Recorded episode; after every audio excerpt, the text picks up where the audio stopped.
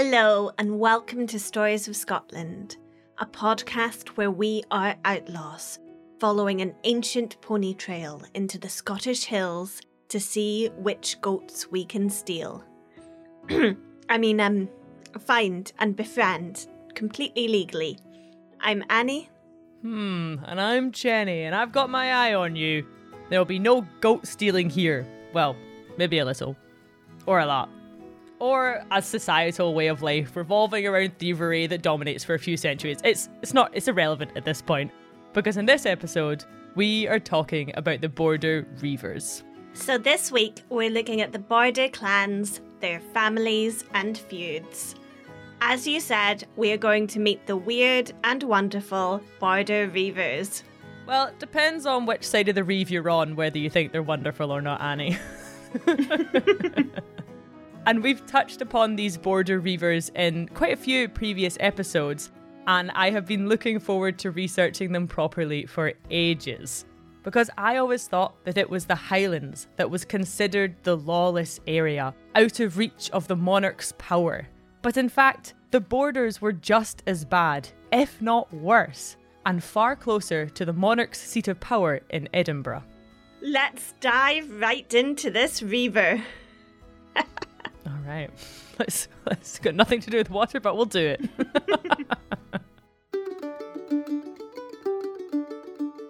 Just a quick thanks to our sponsors of this episode, Scotland Shop. Scotland Shop make beautiful tartan clothing with a story behind every product. And your tartan garments can be custom made to fit your body shape. While based in the borders, their tartans are available worldwide. Follow the link in the episode description and see their wide range of tailored tartan clothing and fabrics. There are over 500 clan tartans to choose from. 500! And you can make a virtual appointment for some personal service from the comfort of your own sofa. Your own sofa! Jenny, I think you'd look great in one of their tailored suits. I agree, Annie. I'll head over to Scotland Shop via the link in the episode description after the show. But for now, let's get back to the borders. From the 1300s to the very early 1600s, the borders were rife with reiving. The word reiving means to raid in Middle Scots, so a reiving party is a party heading out on a raid. The goal of the raid is to come back with as many heads of cattle, sheep, and ponies as possible. Maybe a goat or two, why not chuck a few chickens in for luck, as well as any other valuables you can snatch along the way. So, Annie, imagine it. You and your three brothers, seven cousins from both sides of the family, two uncles, father, and a few close pals, and all their brothers too, meet by the fork in the burn as dusk closes in. It's a drizzly evening in early November.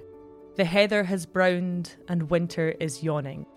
You all know it's going to be a hard few months ahead. The harvest failed again this year.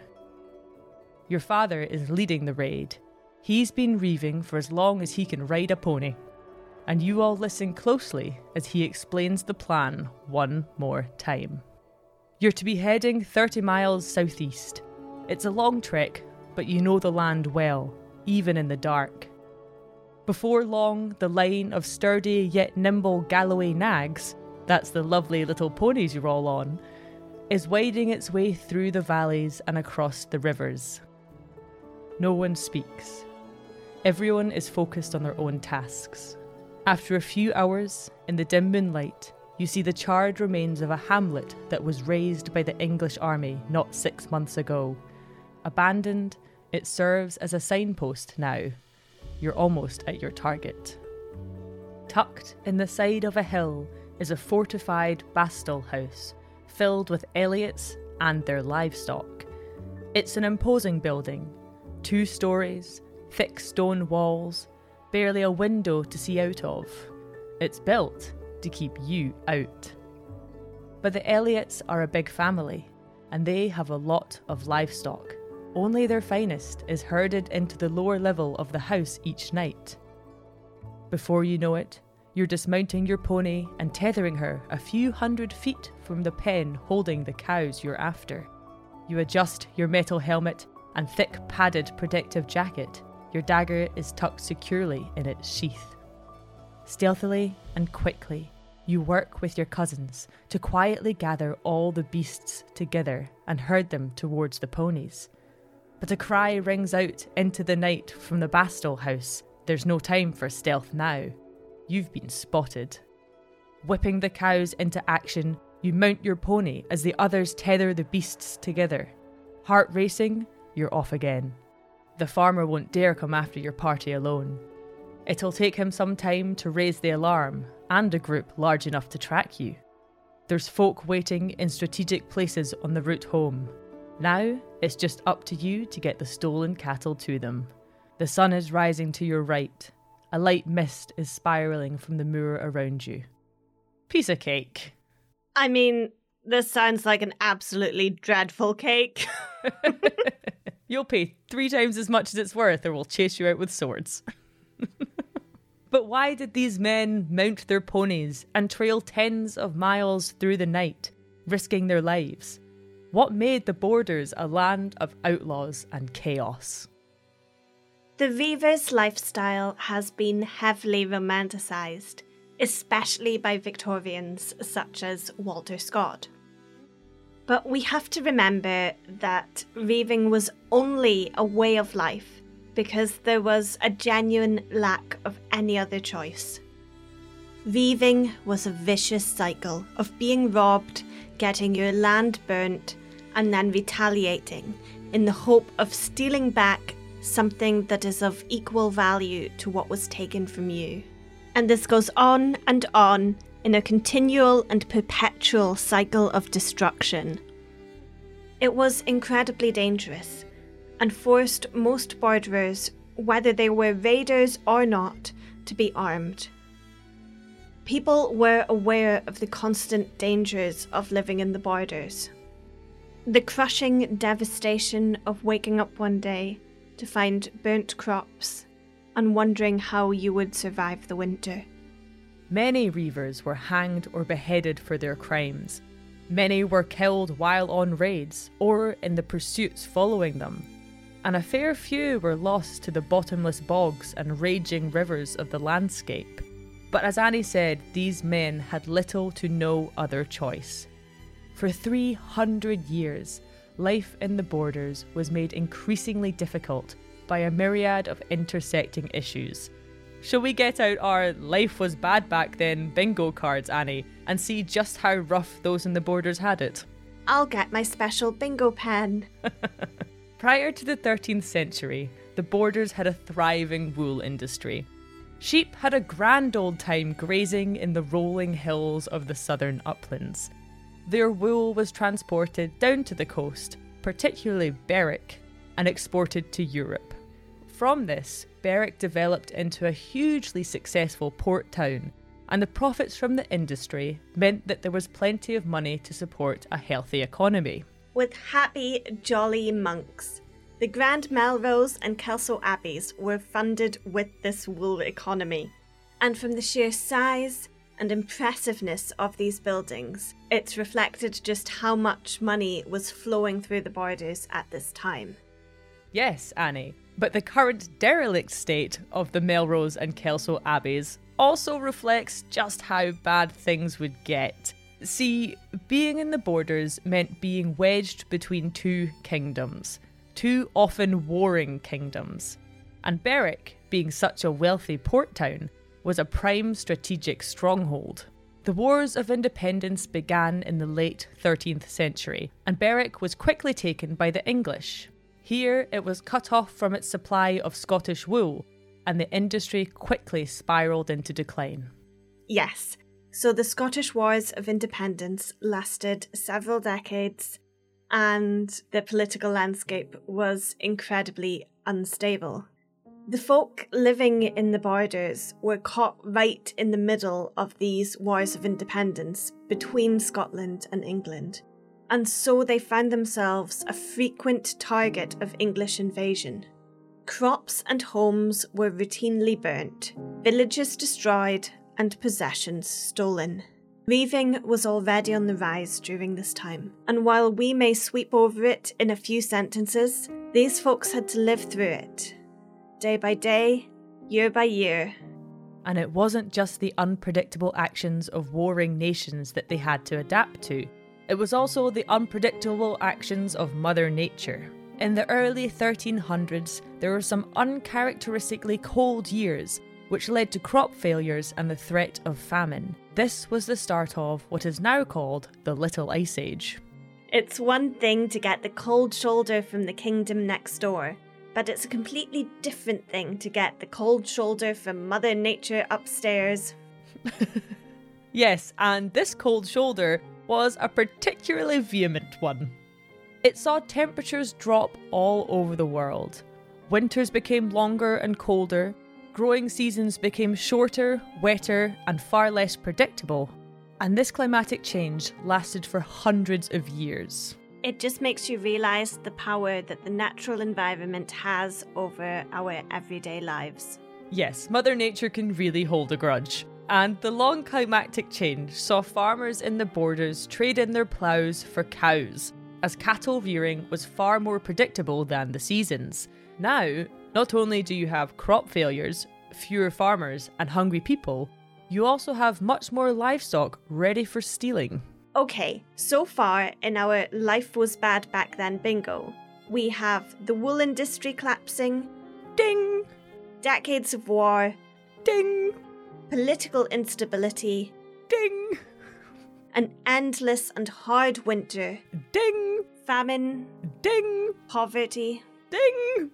I mean, what else could possibly go wrong for the border folk? The plague! Ding, ding, ding, ding, ding! oh no. Oh, yes. It's the 14th century, and here comes the old Black Death. And oh, here it comes again. Oh, and yep, there it is again. And multiple more waves came, killing approximately a quarter of Scotland's population. The records of the Scottish demographic of this time period are not very good at all. So it's really hard to narrow down the percentage of how many people were killed by this plague.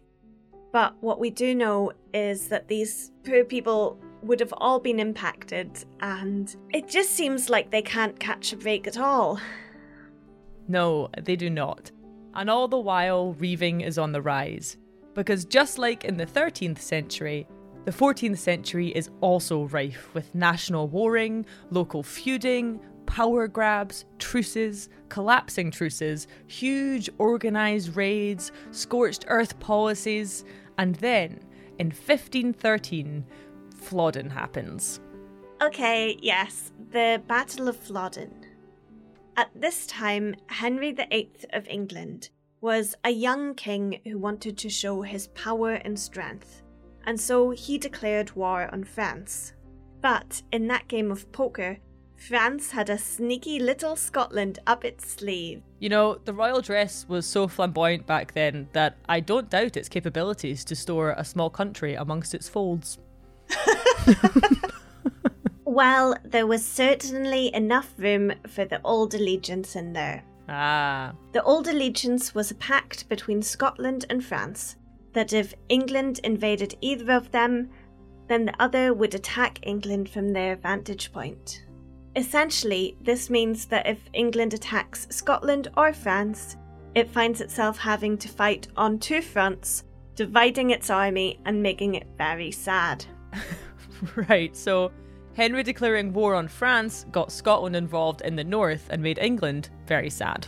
Yes, and tensions were already through the roof in the borders. We've had some really big raids in this time period, and it's getting to a boiling point that something has to be done. And so, Flodden. In 1513, James IV leads an army of 42,000 into England, but things went south for the Scots pretty quickly and it ended up being an absolute calamity and defeat. An estimated 10,000 died in Flodden, amongst them King James IV, and a large number of his Scottish nobility. The new king, James's son, who, just to confuse things, is also called James, is only 17 months old when he's crowned king. Did they have to make a smaller one to fit his head? Or was he born with the natural big head of a man who knows he's going to be king?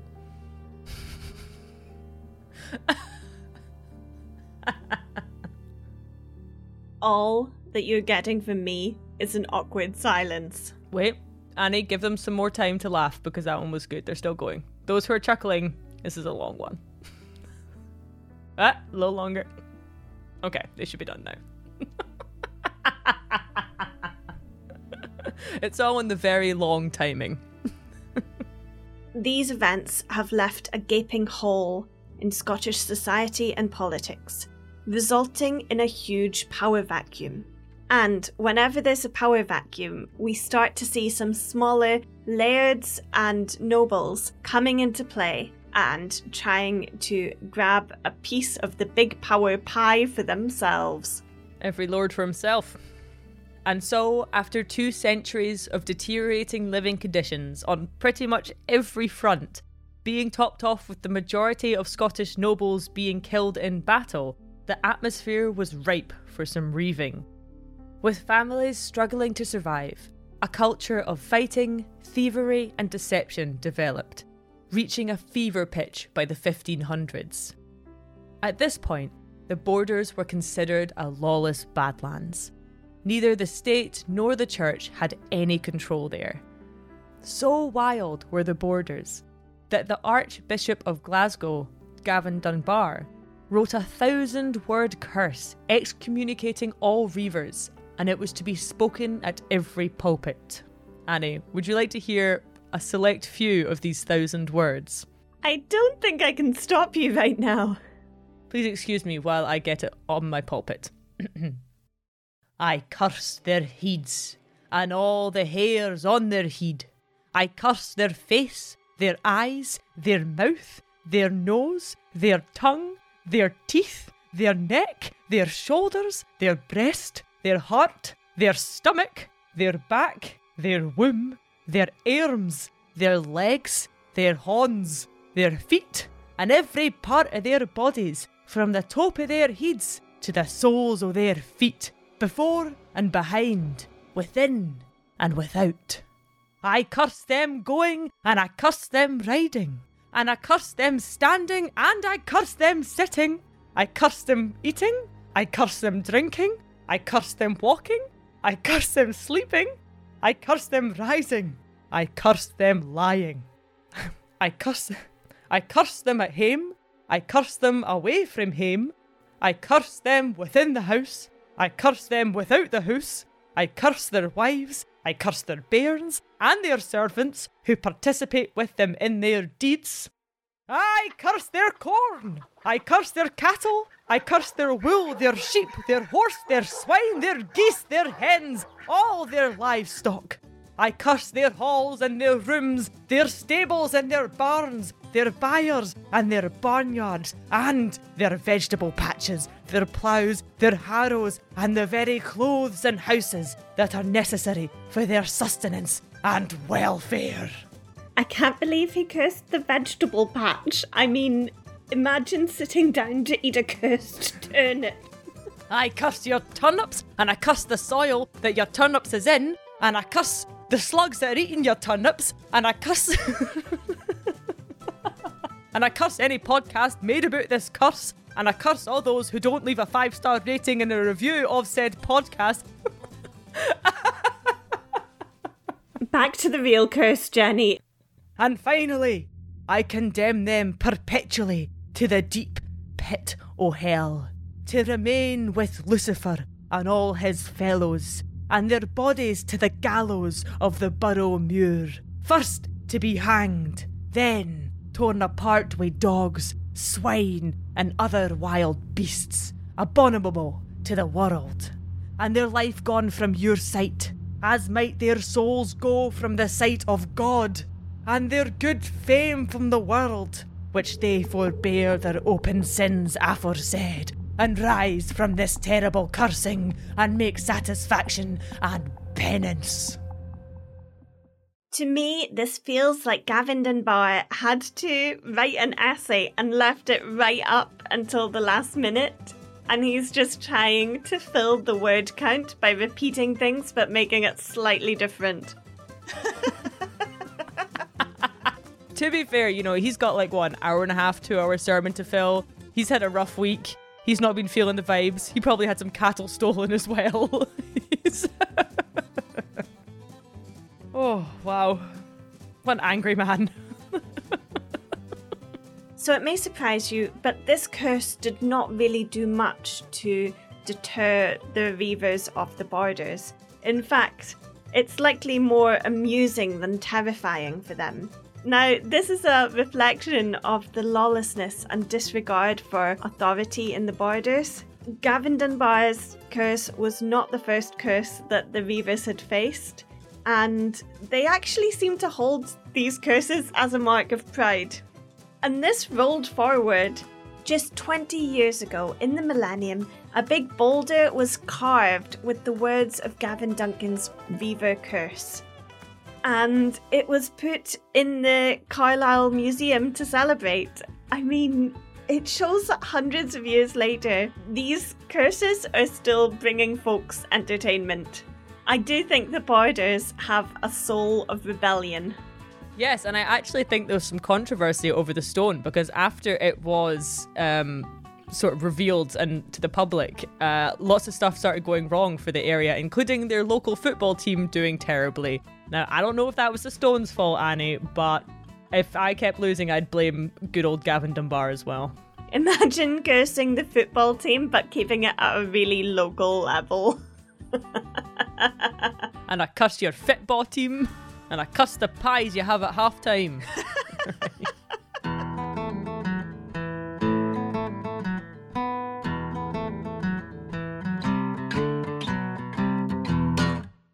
Through the medieval and into the early modern period, the Scottish and English rulers were constantly wary of each other. But despite the ever present tension between the nations, which occasionally boiled over into war or simmered down into an uneasy truce, the lives of those who lived in the border marches were far more focused on the ever changing local power dynamics than the national ones. In general, the Scots and English were as bad as each other when it came to border raiding. Although the English kept a much better record of complaints of Scottish raids than the Scots did, and so in historic documents it appears that the Scots were far more active in this cross border reaving. But in reality, there was a near constant flow of stolen cattle, sheep, and ponies both ways across the border.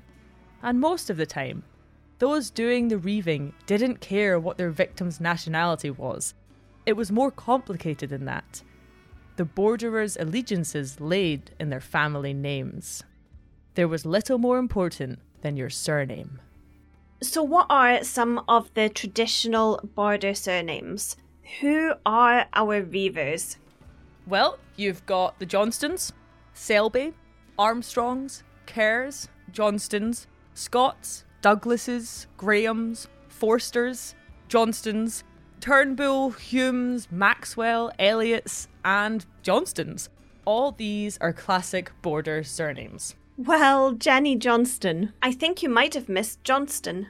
Oh, yes, the mighty Johnstons. How could I forget? You know, I've read in a few places that they were actually the best looking of the lot. With the loveliest eyelids. Yeah, definitely the most symmetrical of the clans. There are some similarities between Highland clans and border family structures, beyond their tendencies to live by their own rules. The border families are very connected and loyal to their family name. In the Highlands, we would have clan chiefs, and many of the border reaver families also had chiefs, often called headsmen or simply lairds. Although the structures of power in each family varied, some of the border families had no single leader at their helm. Yes, and when your family headsman was rallying up a reaving party, the target was not so much the English across the border, but who your family name had a grudge on. Or making sure you don't raid someone who is tied to your name or your ally's name by mistake. Cross border allies were as common as cross border foes, and reaving was common everywhere. But it also wasn't as clean cut as England versus Scotland, because the land on either side of the border was divided into marches, each side having an east, middle, and west march. The marches were devised in the late 13th century as part of a truce between King Henry III of England and King Alexander III of Scotland. The treaty delineated the frontier between the kingdoms, whilst also creating a bit of a buffer on each side in a bid to control the already troublesome raiding. The buffer was split into the six marches, each with a warden or conservator tasked with bringing some law and order to the area. Good luck with that, buddy. So, this treaty, this truce, was also where the laws of the marches were formed. These were a type of cross border law that governed the areas of the marches. It simply means that people on the Scottish side of the border can make complaints to the Scottish March Warden, and people on the English side make complaints to their English March Wardens. These March Wardens are responsible for investigating the crimes on the border, and if they find guilty parties, then they have to bring them to a trysting place where they answer for their crimes. And this system worked well if the wardens did their jobs correctly and in an unbiased way. But this wasn't always guaranteed. The warden positions on the English side tended to be filled with well trained nobility, sometimes coming from the south. On the Scottish side, however, the position was usually filled by a more local noble, making them highly political positions. More than one family feud was fueled by the appointment of a rival to the warden position. All wardens were susceptible to corruption, and many organised and partook in reaving themselves. It was also legal to hot trod in the marches. Oh, I love a hot toddy. hot troddy. hot trodding was if you saw your cattle being stolen and driven off into the murky darkness of the moors, you had the right to raise a squad of men and go after your livestock, chasing hot upon the reaver's heels. You could even cross the border and reclaim your livestock in the other country. So you're able to pass between England and Scotland and still have the same laws apply to you, which was not practiced anywhere other than the marches. This would be dangerous though, because reavers were armed and ready to fight. Yes. However, if you were worn out from a hard day of living in the 15th century and you found yourself sleeping like a baby during the night, only to awake and find your paddocks empty, then a cold trod was in order. For six days, you were legally allowed to track your pretty coos through the valleys and try to claim them back. But it was often too late at this point as reavers were incredibly well organised when it came to dispersing spoils amongst family and allies alike, turning the hot trail as cold as a fresh drink from the River Tweed. The border families were known to put their allegiance for their name before their allegiance to their country. And these aren't just your immediate family members. We're talking large extended families. There would be endless flip flopping, side swapping, deal breaking, and feud making between these families. Yes, and one of the most long lived, deeply rooted, and bloody of these feuds was between the Maxwells and the Johnstons. The feud began somewhere in the early 16th century, and we're not really sure why. But it soon erupted into a full blown hatred. Both families lived in the Scottish West March and sought the coveted West March warden position and the power that came with it.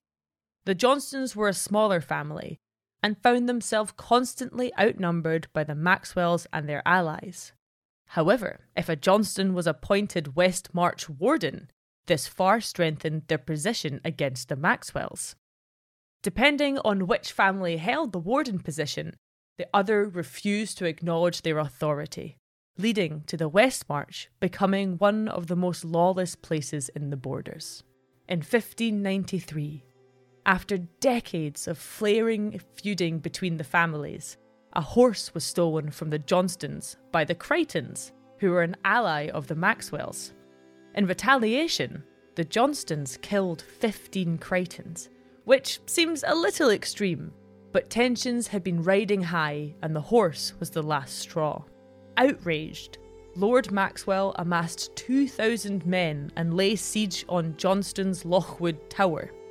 James Johnston, the headsman, caught wind of the incoming army, and he could only muster 400 men on such short notice. But the Johnstons were seasoned reavers, and hiding themselves in the forests surrounding a narrow road, set up a classic reaver's ambush. As the Maxwell party travelled unsuspectingly down the bottleneck, the Johnstons burst from cover and charged ferociously. So sudden and violent was the attack that the Maxwells at the front turned and ran to the rear of their army. Panic broke out, and the Johnstons capitalised again, pushing further and killing more, fueled by the deep desire to protect their name. The Johnstons forced their enemies back into the village of Lockerbie. Here, they trapped even more of them in small streets and winding alleyways, and showing no mercy, slaughtered over 700 Maxwells. This is known as the Battle of Dryfe Sands, and is one of the deadliest battles between border families to ever occur. And let me guess, the families accepted that things had gone too far, so they shook hands and made amends, never to steal so much as a turnip from each other again. Um, no. Tensions boiled over into the 17th century until, in 1608, when the heads of both families agreed to meet in a bid to put an end to their destructive feud. In typical Maxwell Johnston fashion, though, things got out of hand, and Lord Maxwell shot James Johnston. Oh. Twice. Oh. In the back. Oh, so no truce then? Yeah, no truce. But Lord Maxwell knew he'd paid dearly for this murder and fled to France. He stayed there in exile for four years, and upon his return to the borders, he was captured and executed in Edinburgh, and the feud was finally settled. And I am living proof of this, Annie. For my great great grandfather was born in the borders, and his name was John Johnston and he fell in love with and married a Maxwell. Now, she was the last in her line of Maxwells, and so they named their son John Maxwell Johnston. And this has passed on down through the generations until it's reached me and my siblings, and we all have Maxwell and Johnston in our names. I thought that was because you went to private school. no, Annie, that's when the second middle name comes in. And you know what I think, Annie? Please tell me. You know, in Milan, uh, when all the ancestors are looking down on Milan's progress through her life and the battles that she has to fight? I've never seen Milan, but why do you ask? Do you think your ancestors are just constantly warring up there? no, of course not. There's only so many times you can lose your head.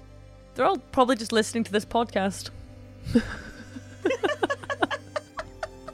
In fairness, Jenny, knowing your family, I think your ancestors are more likely to be looking up at us than down from down from a nice cloud. I'm just saying. yeah, for sure, for sure. Hey guys. that was good. That was good. Just a quick thanks to our sponsors of this episode, Scotland Shop. Scotland Shop make beautiful tartan clothing with a story behind every product. And your tartan garments can be custom made to fit your body shape. While based in the borders, their tartans are available worldwide. Follow the link in the episode description and see their wide range of tailored tartan clothing and fabrics. There are over 500 clan tartans to choose from. 500! And you can make a virtual appointment for some personal service from the comfort of your own sofa. Your own sofa! Jenny, I think you'd look great in one of their tailored suits. I agree, Annie. I'll head over to Scotland Shop via the link in the episode description after the show. But for now, let's get back to the borders. One of my favourite sources about the histories of the border clans are the border ballads. These are the broad collection of songs that describe both the history and folklore of the borders. We have some phenomenal stories here, from descriptions of real battles and great knights, medieval romances and tragedies, and of course, encounters with supernatural forces. The border ballads give us a great insight into the culture of the area. Yes, and I am a massive fan of Johnny Armstrong. It's the tale of a classic romantic outlaw. Yes, like Dick Turpin or Robin Hood. Our Johnny Armstrong is a maverick anti hero. This is a brilliant but quite a bloody story. The original of this ballad was published by Allan Ramsay in 1724, who explained that This I copied via a gentleman's mouth o' the name Armstrong, who is the sixth generation from this John. He tells me this was a ever esteemed genuine ballad. Before we get into the story that inspired the ballad, I just want to highlight that the Reivers would have done some pretty bad, nasty things. The Reivers lived by their own code of honour amongst outlaws, and some people really did not like this, such as King James V. Now, I also don't want to diminish that a lot of kings do some pretty evil things too, and they have their own code of honour amongst people who have crowns and money. However, just because they have crowns and power, kings can also try to shape the world to their wishes. And James V wanted nothing more than to destroy the Reivers. Add to this that King James V had some difficult family dynamics going on. You see, his uncle was King Henry VIII of England. Yes, that King Henry VIII and there was an awkward and incredibly fragile truce between Scotland and England in the early 15th century. And because the borders are a perpetual back and forth of plundering on each other's territory, you can see how Reiver activity has big potential to dismantle this peace. We already mentioned James V earlier in this episode. He had a really rough childhood. He's the king that was crowned at only 17 months old when his father was killed at Flodden. So, because he was a child king, the country was ruled on his behalf by trusted regents. However, James's stepfather betrayed his trust and did a kind of royal imprisonment of teenage James V. When James is eventually broken free of this, he is keen to assert his power, dominance, and control over Scotland. And if James can prove that he has the full authority to control the lawless borders, then it's a big sign to the rest of the world that this king has grown up and he has got a lot of influence. I guess that the Reivers are always going to be a threat to the king's ultimate control because they are just such wild cards with more loyalty to their family name than to their king, and living by their own laws, they can't be relied upon for anything beyond raiding, plundering, and general destruction. But then, folks who live in the borders didn't have the benefit of protection by being part of the kingdom that other people have, because the borders have their own laws. So, if your king isn't protecting you from constantly having your cattle stolen, I can understand why you would choose a plundering path. Yes, our Johnny is the head of what has become an epic border family. The Armstrongs were one of the most prolific, powerful, and lawless families in the borders. I really enjoyed researching them because the descriptions vary so much, from gallant and loyal to bloodthirsty, lawless brigands. And to add to the romance of Johnny Armstrong, He's described as never raiding Scotland, only England, and never plundering his fellow countrymen. So, from this perspective, Johnny considers himself loyal to Scotland. The Armstrong base was Gilnockie Castle in Dumfries and Galloway. This was a great strategic fortification because it's on the banks of the Tarras River. To the south and east of the Tarras headwaters were great slopes matted with spongy peat and treacherous swamps. The Armstrongs knew the paths through this land like the back of their weapon wielding hands, and this meant that if they were ever pursued, their chasers would get swamp stuck while they could flee. However, the Armstrongs are not just your friendly neighbourhood reavers. They were said to have influence that was felt as far east as Newcastle. And by influence, I mean blackmailing and extorting folks to ensure that his men protect their cattle. And if they didn't pay up, then they would steal the cattle. So, really, the influence is a sort of ransom situation. And Johnny Armstrong's excessive raiding had been upsetting some VIPs of early modern Scotland. For example, the Archbishop of Glasgow, the same Gavin Dunbar with his massive curses, excommunicated Johnny Armstrong because he felt the excessive raids would threaten the delicate diplomatic truce with England. I really enjoy that Gavin Duncan, the Archbishop, is cursing and shunning the Reavers because it almost implies before he's taking this action to excommunicate them, he's somehow condoned the reaving. I suppose, I mean, it would be a very long confessional for the Reavers. You know, forgive me, Father, for I have burnt some farms, plundered some lands, and stolen multiple cows and an angry goat. And that was just on Tuesday. These Armstrong Reavers feel a bit like a mafia family, don't they? Extorting people from almost the full length of the borders. Because it's a big distance between Gilnockie and Newcastle. They have a lot of territory. Godfather, Godfather, the Godfather. Well, King James V is going to make John Armstrong an offer he can't refuse. I'm sorry. I've never seen The Godfather, I'm sorry. But James V has seen that the Archbishop and his wardens have little impact at quashing Johnny's raiding. The murderous anarchy in the borders really made the king's ears flare and eyes bulge alarmingly. Our young, impatient king stomped his well heeled shoe and declared that the borders would be tamed. So we're going into 1530 here, when James V is 17 going on 18, so he's taking on a big task. He's gonna assert his dominance over the borders. It's a very large ask. Didn't we have a discussion last week about how we were never to sing on the podcast again? James comes down on the border lords with all the teen spirit and angst he can muster making arrests, imprisonments, and executions, all with a heavy scent of Lynx Africa in his trail.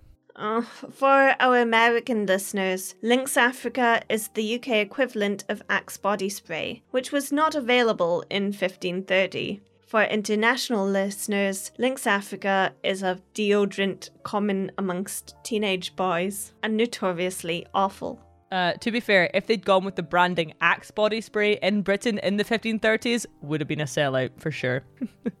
well, instead of having to advertise deodorants with the smell of battle, they actually did just smell like battle. So, you know, that's what it is. Cool battle breeze. cool steel. That's not bad. Gut slicer. All right. James came up with a great ruse he sent out a royal proclamation that he wanted to meet with the leaders of the borders, including Johnny Armstrong. He promised them that it would just be a lovely, innocent meeting where they could drink ye olde ale and play ye olde Xbox. So our Johnny Armstrong was summoned to meet James V at Carlinrigg, where he genuinely had nothing to fear. If you can trust anyone, it's the king, right? The young, spotty, pent up anger king. It's actually quite charming in the ballad, this invitation. The king he writes a loving letter, with his ain hand say tenderly, and he has sent it to Johnny Armstrong to come and speak with him speedily. Surely, with a loving letter, Johnny Armstrong has his security assured. Well, to make it into more of a boys' night, King James then leads 8,000 of his troops down to the borders. Ah, yes, I too enjoy turning up to a casual meeting with eight battalions behind me. Nothing like a little steel to help seal the deal. I think that's that's some that's some axe advertising you've got there. That's some Lynx Africa tagline. 8,000 men for one meeting does seem a bit excessive, but this was no ordinary meeting. This was a meeting with the Johnny Armstrong of Gilnockie. Johnny turns up with 24 men, which some would say is slightly less than 8,000. The following events aren't well documented, but the story goes that there was an agreement of good faith between the king and Armstrong, but that one party wasn't in the mood for being good. Let's get back to the ballad. A note on the Scots language kinnin and capon are just the types of meat that they're going to be eating. So kinnin means rabbit and capon means chicken. The Elliots and Armstrongs did convene. They were a gallant company. We'll gang and meet our royal king and bring him safe to Gilnockie. Make kinnin and capon ready then, and venison in great plenty. We'll welcome hame our royal king. I hope he'll dine in Gilnockie. I think this is really quite sweet. They're planning a lovely dinner for the king, and they've planned their menu like it's going to be on Come Dine With Me. And they don't stop at the food, they also coordinate outfits. The ballad has tremendous fun describing the clothing, in particular the girdle that Johnny Armstrong wore to the meeting. And boy, is it a lovely girdle. Gotta look fly for meeting the big guy. Johnny wore a girdle about his middle, embroidered over with burning gold, bespangled with the same metal. Most beautiful it was to behold. Unfortunately, King James wasn't impressed by any of this, not even the dashing girdle. Away, away, thou traitor strang! Out of my sight thou may soon be. I granted never a traitor's life, and now I'll not begin with thee.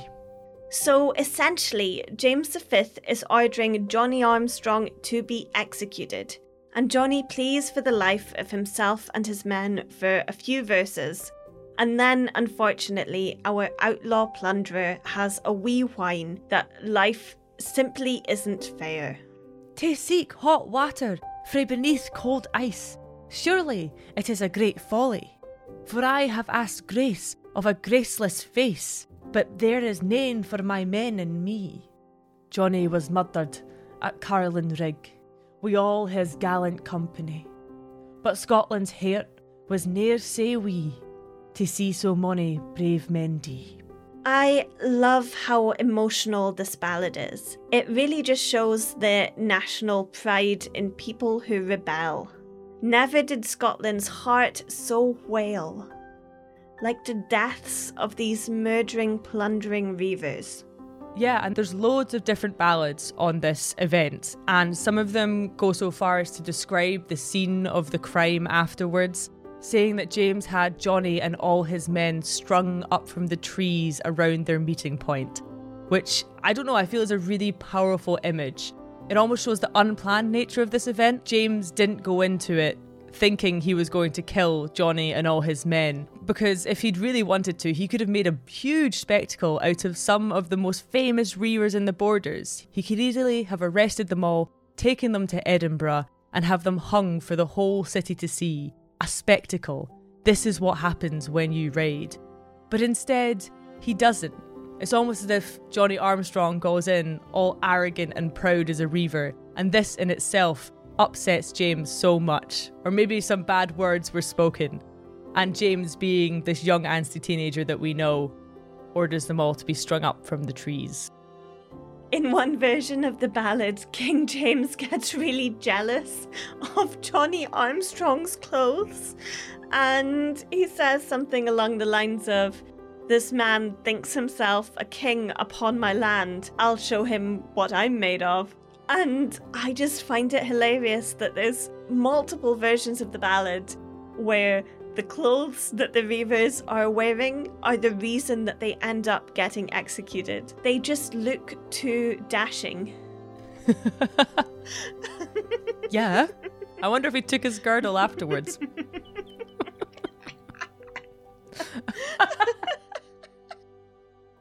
This is one of those historic events that so much mystery and myth swirls around, and all these border ballads really add to this endless pool of intrigue that comes from this event. So, although no one really knows the events or what exactly was said, it didn't end well for Johnny and his Reiving family.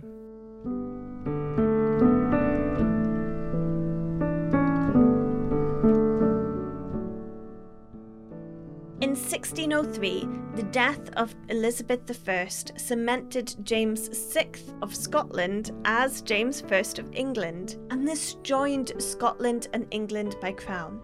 The reign of the border reivers on the middle grounds between Scotland and England was over.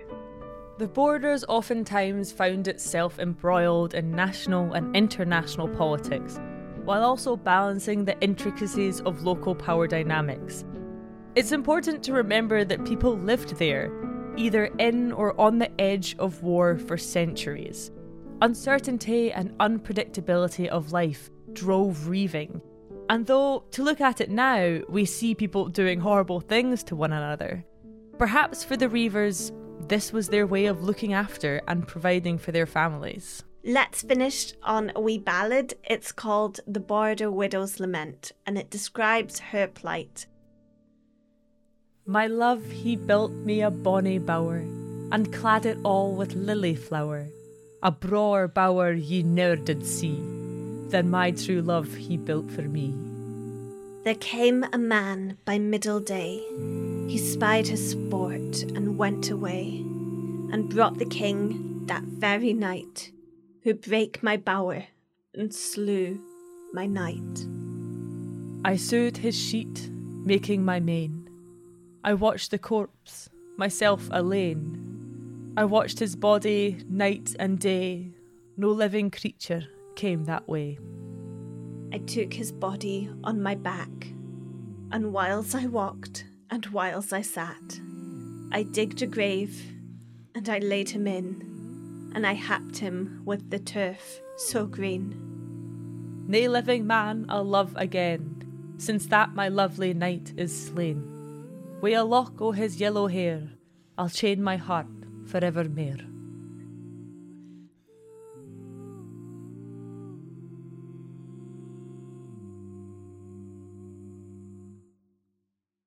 Oh, it's so heartbreaking. It's so sad. but I think it really well portrays the high cost of the reiving life. Mm, absolutely. And there's so much we couldn't fit in this episode. But I'm going to be putting a few extra snippets of fun things that I found in my research onto Patreon. So if you enjoyed these stories of border outlaws, then why not subscribe to our Patreon to listen to more? Patreon is a great way to support Annie and I as we make this weird little podcast. We do everything in our spare time, but we'd love nothing more than to be able to put more time into it. And by supporting us on Patreon, you can help us on our way to world domination. So thank you to those who have joined us recently Carrie, Shan, and Laird Rufus the cat. Meow! Amanda, James, Camille, and Rona. Thank you all so, so much for supporting us. May your turnips always grow mighty. I like to imagine our Patreon supporters as being in the only turnip patch in the whole borders that Archbishop Gavin Duncan's curse did not reach. And this gorgeous turnip patch has really large, juicy, hard turnips and all of our patrons are the little fairies that kind of live in the big turnips. And the turnips have these adorable little chimneys on them so that the fairies keep nice and warm and they can survive by making turnip soup that they eat out of little acorns and it's incredibly adorable. That's that's the people who support us on Patreon. Apart from Laird Rufus, who's obviously a cat, but he still lives in the magical turnip patch. But he's a real life size cat, so our tiny fairy patrons can ride on him. Okay, okay. Well, you can all get turnip blessings if you give us a five star review and rating on whatever platform you listen on, or share us on social media.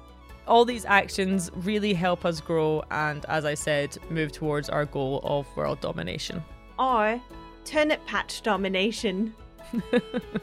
Until next time, friends, Slàinte mhath. Slanchava.